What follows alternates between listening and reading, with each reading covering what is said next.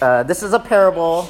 Uh, it's actually a double parable that Jesus tells um, while they're at a celebration, while they're at a feast, a banquet thrown by Levi, uh, the tax collector, um, as, and he's invited Jesus and his current disciples over uh, to celebrate.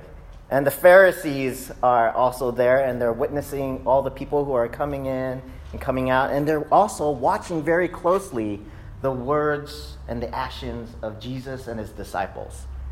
And uh, this is the context. Uh, a lot of times when I um, am disciplining my son, for instance, and my son was the child that was laying on the pews right here. And being a PK and being raised in the church, in the Baptist church, mind you, I got, you know, in a lot of trouble for acting up in church. And I always tell Isaiah, you get away with so much. You get away with so much. Uh, but this time I had to be, I couldn't take his feet being on the pews and like laying down. So I said, no Kindle if you don't sit up, right? So that's our little secret insight into parenting during service. Um, but a lot of times when I'll say something to him, and it's very directed kind of instruction to him, he'll often say, you didn't tell Cami that. Cami's his younger sister. You didn't tell Cami that. That's not fair, right? That's not fair. Why doesn't she have to? And he'll say something like, practice piano and go read. One, Cami doesn't read. Two, Cami doesn't play piano. Or why, why, does, why does she not have to do this or that? And what I tell them is just like we love you in different ways. We don't love either of you more than the other. We don't love you less than her. We love you differently. And we also teach and deliver our teaching and our discipline to you differently. One, because you're a different age and time in life. And two, you have a different personality. And three, probably because you're a rambunctious boy and she's a, a little a toddler girl it's very different. And just to dive into the differences, you know, with Isaiah, you really, if you say something in a quiet voice, Isaiah, please don't do this. He just keeps doing it, right? You say it two, twice, three times, four times, five times, he's not listening. So it gets to a point where I, when my patience is thin, I kind of raise my voice and get that deep like like my dad did you know when i got scared of my dad right? Isaiah! You know? Isaiah! You better do it or else. And um, and he finally responds. And he's got kind of a thick skin so he can take a lot. One time when i was raising my voice at isaiah i turned to cami and you stop too right? In the same level right? The same tone and the same uh, like loudness. And she just bursted out crying. Just crying like true, authentic tears, true, authentic, like sadness, and this is the end of the world. And my heart just broke. I'm like, oh, what have I done? I've like broken her. This was an example. I, I realized that even personality wise, set gender or age to the side. Personality wise, Cami listens to every word I say and, and if there's even a bit of harsh word, she starts crying, right? She's way more sensitive than Isaiah is. Isaiah, I say something and he'll go, shut up, dad, right? And he's just thicker skinned. And so my delivery needs to be different for Cami than it is with Isaiah. Does that make sense? We may be delivering the same message, right? The same central core, but we're, we need to deliver it differently for different people. Context is really important. And if we think about it, context is a big part of why we make decisions, right? Why we say the things that we say, why we say them in a way, right? If you were walking, to, if you were going to the Seahawks game, for instance, at a stadium, you would dress a certain way you wouldn't be quiet, you'd be yelling, right? You'd feel free to yell, and you'd wear crazy things in a jersey. Versus meeting the president um, in the White House, right? You'd probably be in a suit, You'd speak differently. Maybe you'd still be yelling, but you'd speak differently. I don't know. Uh, you'd speak differently. It's all about context, and it affects how we act, how we behave. And it's the same with truth and the gospel. And I think this is what Jesus is getting at when he's interacting with the Pharisees. It's the same. It matters who you're talking to, it matters who you're dealing with when you're presenting, when you're teaching, when you're discipling. So let's get into this a little more. This double parable that of wineskins and that of garment, right? So just to go over the image, the two parables again. No one takes a new, sh- new sweater. Actually, got this at Value Village, though, so it's not new. It's new to me, but it's old. Uh, no one takes a new sweater and cuts it up to patch old jeans, right? Because you ruin two things. It's, it's better to just keep the new thing, right? And get rid of the old thing. That's what Jesus is saying.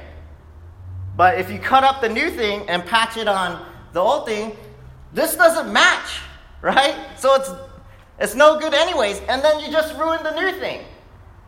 No one does that. And then with the wine, he's saying no one takes new wine and puts it into old wineskins. Because old wineskins have become less flexible, less malleable, more brittle over time. And new wine is just more, whatever it is, acidic or it's just got more pop to it. And so when you pour it in, the wineskins will burst. Right? And you'll ruin the wineskins and you'll ruin the wine. Notice that Jesus isn't saying necessarily that new wine is better, right? And he's not saying the old wineskins is worse. And a lot of times in the traditional interpretation of this passage, that's the take. Right? The traditional interpretation of this double parable is that the old garment or the old wineskins represents Judaism, the law, right? The old covenant, and the new wine and new wineskins, new garment represents Christianity, grace, right? The new covenant that Jesus is bringing. The pastor will then say, All the old stuff in our church, we got to get rid of it and bring in all the new stuff, right? And, and then people are grumbling, what's, what's he, t- is he talking to me? What's, what's going on? But this is problematic, kind of this polarization of old and new. And because what I think is Jesus is not creating a polemic against Judaism, right? He's not arguing against Pharisees and Judaism. But he's ex- simply explaining why he chose the disciples that he chose. He's explaining why he chose the disciples that he chose. Jesus himself says, I am the fulfillment of the law. I didn't come to abolish the law, not one iota. I came to fulfill the law. The second thing is that Jesus was Jewish and Christianity didn't even exist when Jesus was teaching. He was teaching out of the context of first century Judaism, right? He wasn't saying, I'm bringing a new religion, boom, and we're going to call it Christianity. He was coming out of the temple system. He was teaching in the temples, right? And even in Acts, the early disciples and apostles taught in the temples. They made it a habit to go to the temples and teach. We're not doing a new thing and overturning this old thing, but we're bringing a new teaching. We're bringing a, a new, a fresh perspective on an old, old word.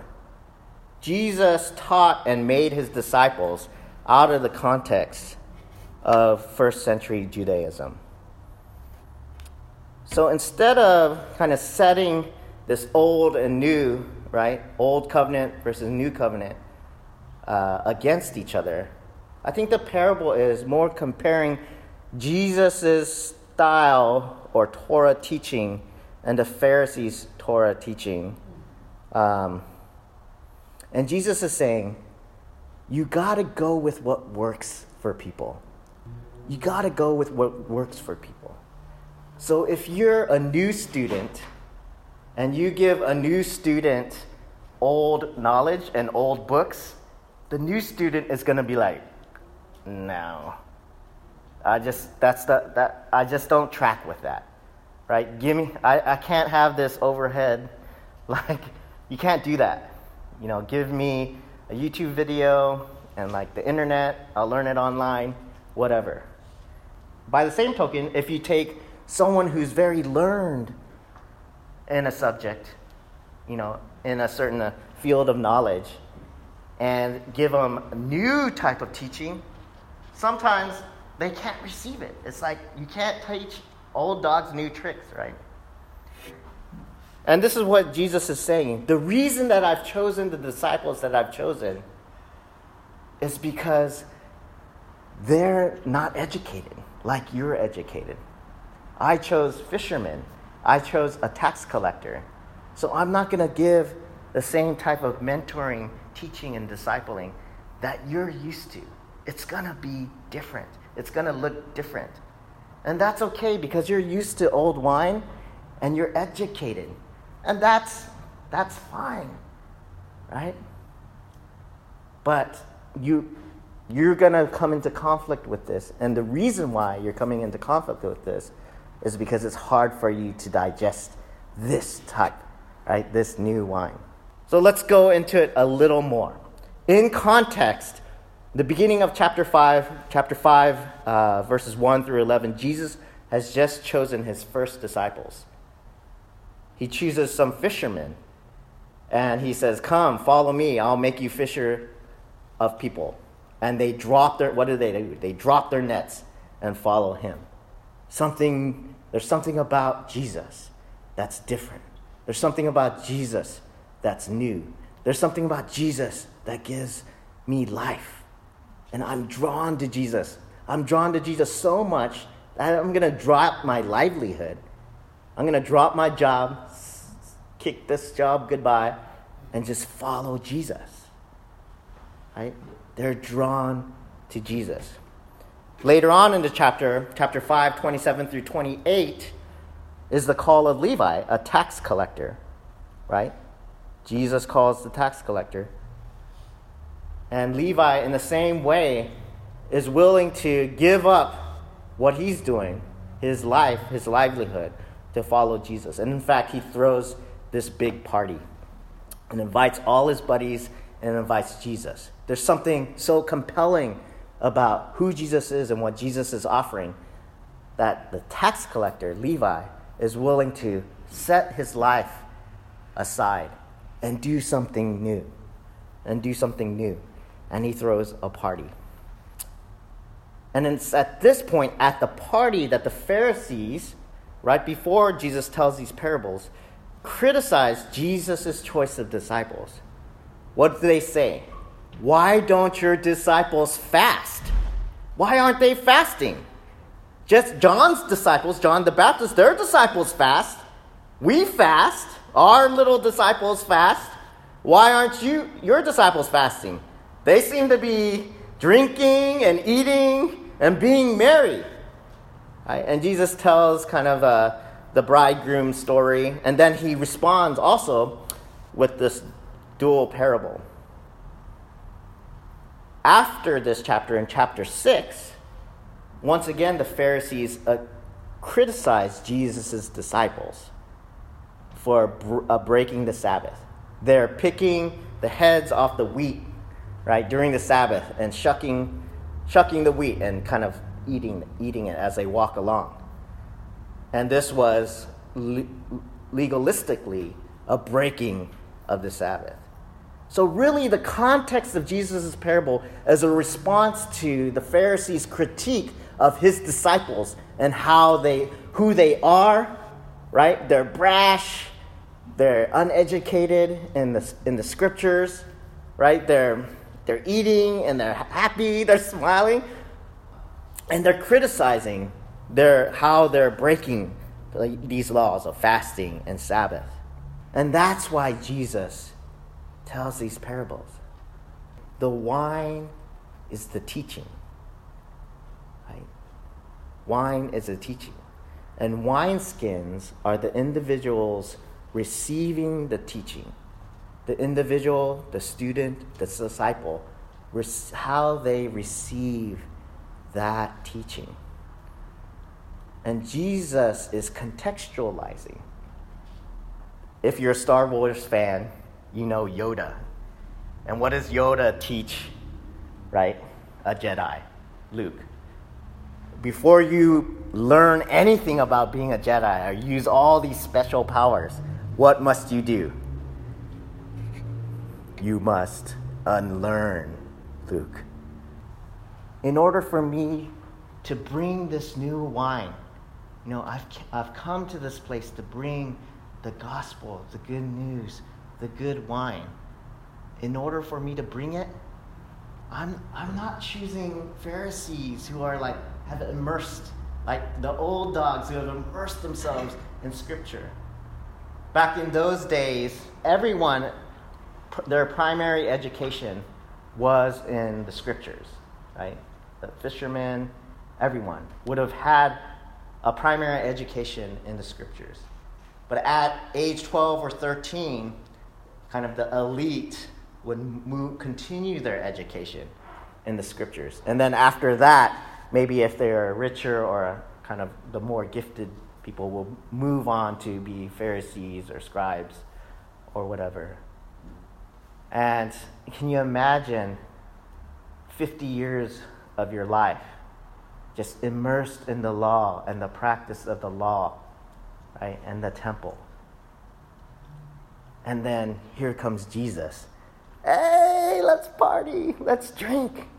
Let's celebrate.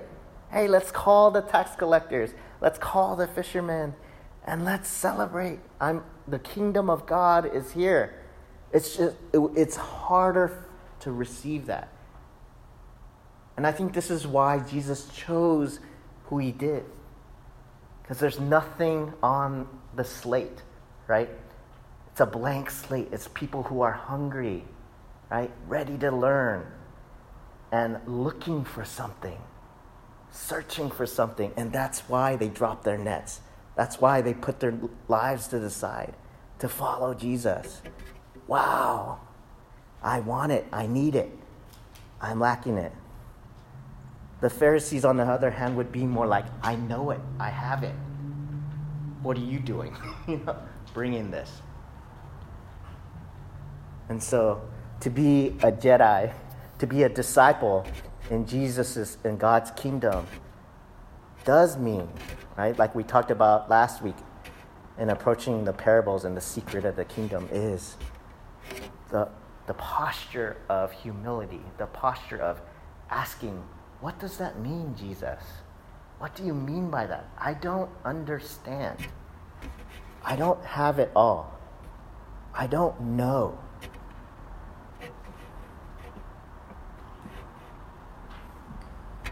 God has new wine for his people.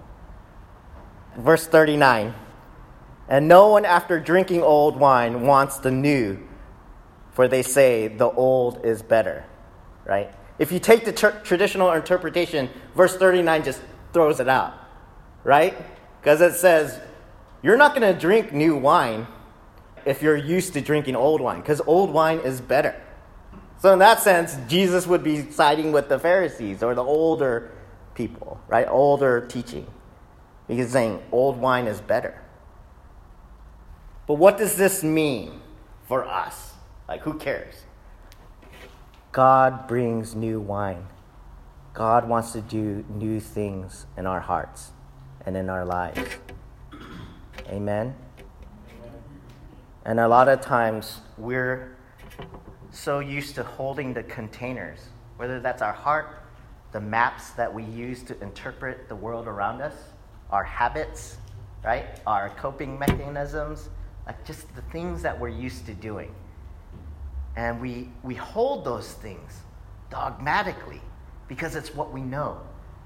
Because change would be difficult, or transition. All of us would agree transition is hard. If you've ever moved, if you had a new job, right? If you move from city to city, transition is difficult, change is difficult. And we want to hold to that which we know. But if there's a new teaching that we need to have, right? If God wants to do something new in our hearts, we may have to change our containers, right? Because those containers might not, might not fit for what we need to receive. God wants to change you. And He's saying, you need new wineskins right, to take this wine. What else? What does it mean for a church, right, that's barely five years old, and now we're in a new place, right? new building, new city, new neighborhood. Um, and as we're trying to draw draw in new people, right? And maybe un, unchurched people or untrained people, right? What does it look like to people to reach out to people who aren't trained in the arts of church culture? Right? Did you imagine? I grew up in the church, so I know what these things are. These pews.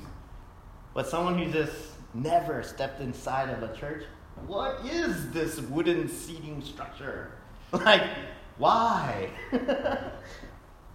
what are these books in these pockets before me? Right? Or the lingo that we use right? Or the things that we hang our hat on as this is righteous. This is what it means to behave correctly in church culture. Right? But if, if you're someone who's untrained in that, it doesn't make sense. They're going to be like someone who walked into a fine dinner and used the wrong fork and the wrong spoons and burped and belched their way through dinner. And people are like, Amen. We need to be willing to receive newness, right? Receive new learners, people who are approaching and seeking God and the wine in a different way, right? And we need to adjust. Mission, right? What does it mean as we go from being in a community center with ha- not having kind of a home base, right? Where everything is about what we say, our vision, our mission, right? Right? We, we don't really have anything to invite people into and like, hey, come to our program, come to our, our gym, come to our fellowship hall, come to this, come to this, come to this. And now all of a sudden we have a huge place that's a come to this, come to this, come to this right? But how do we keep kind of the freshness? How does the church move from just simply being attractional, which is another, if you're trained in the church, right? It's another word. Attractional, like people will just come. If you build it, it will come. If I preach well enough, people are going to come. Right? If we have a really good children's ministry, people will come. How do you move from hanging your hat on that to this is what we believe God is calling us to. This is our vision. This is our mission. These are our values. Will you join us in that? Will you join us in being renewed by God for the renewal of our neighborhood? Because we feel pretty passionate about that, and it's exciting. And then, new wine, new wineskins what and how we teach, how we mentor, how we disciple, how we train, how we do small groups or spiritual formation. Right? So, uh, Renew Our Church is a part of a grant um, in association with the Lilly Foundation and Seattle Pacific Seminary. Um, it's called Pivot Northwest, and it's an initiative uh, to kind of collaborate and thinking up of new ways to minister to young adults. So people ages 22 through 29, which is the biggest population that is leaving the church right now, leaving the church. And uh, and there's all kinds of all kinds of churches, and we we we've got a grant, and um, a lot of our testimonies uh, have been about. Uh, we were we were sharing. Each church was sharing images of how. What is an image that represents how we feel about ministry to young adults? And people would be sharing like, we are a dead tree, right? Or a river that's dried up. And there's just these stories and stories of this heart's breaking. Pastors and staff, like, I see kids leaving for college and just never coming back. We try to be hip, right? We try to do all these things. I tried to put a tattoo on me, but my wife wouldn't let me. It didn't work. Right? It's not what's happening. I can't reach, we can't reach them. Right? And part of this whole grant is just to put our heads together and collaborate. Like, what is it? What do we do? Come, Lord Jesus, come. Right? So, what are the ways that we need to rethink?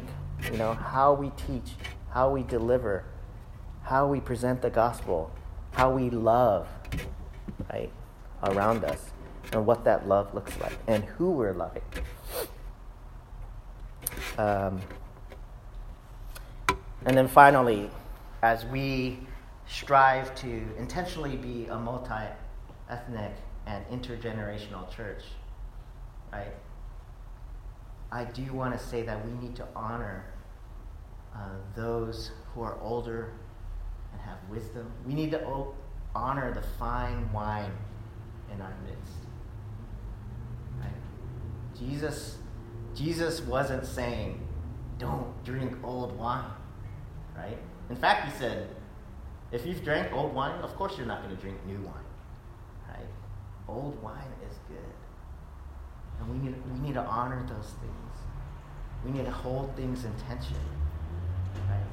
And as we face the challenges and the conflicts that come up with dealing with people of different cultures, different leadership styles, different generations, right?